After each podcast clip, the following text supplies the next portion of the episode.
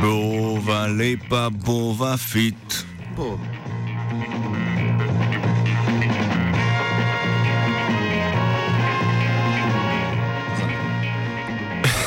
Dobro jutro vsem skupaj. Pardon. Novoletnih zaobljub marsikdo ne pomni več, poletje pa je vsak dan bližje. Študenti v svoje naporne urnike včasih le stežko vključijo še športno aktivnost. Prosti čas najdejo večkrat pozno popovdne, veliko krat pa slišimo, da visoko intenzivna vadba v večernih urah ni priporočljiva, saj naj bi slabo vplivala na spanec mit ali resnica.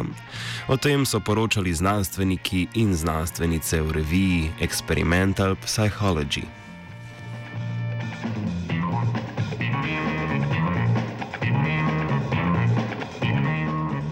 Visoko intenzivna vadba je trening, sestavljen večinoma iz intervalov intenzivnih vaj, med katerimi ima športnik kratek čas za okrevanje.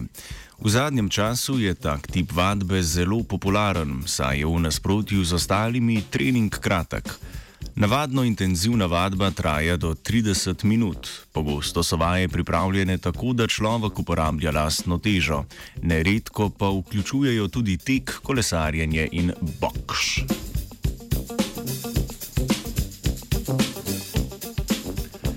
Prednosti takšne vadbe se ne razlikujejo bistveno od ostalih športnih aktivnosti.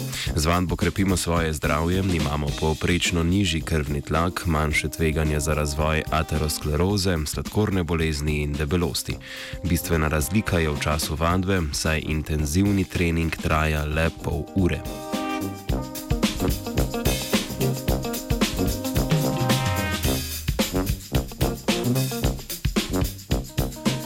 Znanstvenice in znanstveniki iz Univerze Charles Sturt.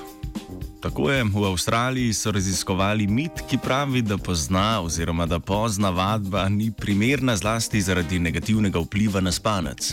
V raziskavo so vključili le 11 prostovoljcev, kar je zelo malo. Pri moških srednjih let, ki so v eksperimentu telovadili, so spremljali vpliv na njihov spanec ter apetit.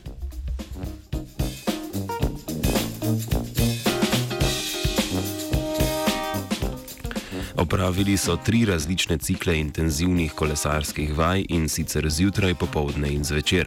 Ob zaključku eksperimenta so preiskovancem oduzeli vzorec krvi. Merili so namreč vsebnost hormonov, ki se sproščajo pri ljudeh ob občutku lakote. Z različnimi metodami pa so pri preiskovancih odkrivali tudi značilnosti spanca.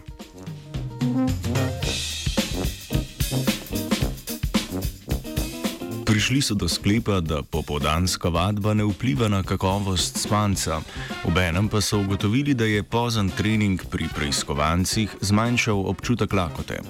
To so pokazali tudi krvni testi, ki so zaznali manjšo koncentracijo hormona grelina, ki spodbuja željo po hranjenju. Poleg tega so preiskovalci pri večerni vadbi imeli boljše rezultate. Da bodo nova odkritja zanesljiva, bo treba v prihodnosti preveriti rezultate na večjem vzorcu.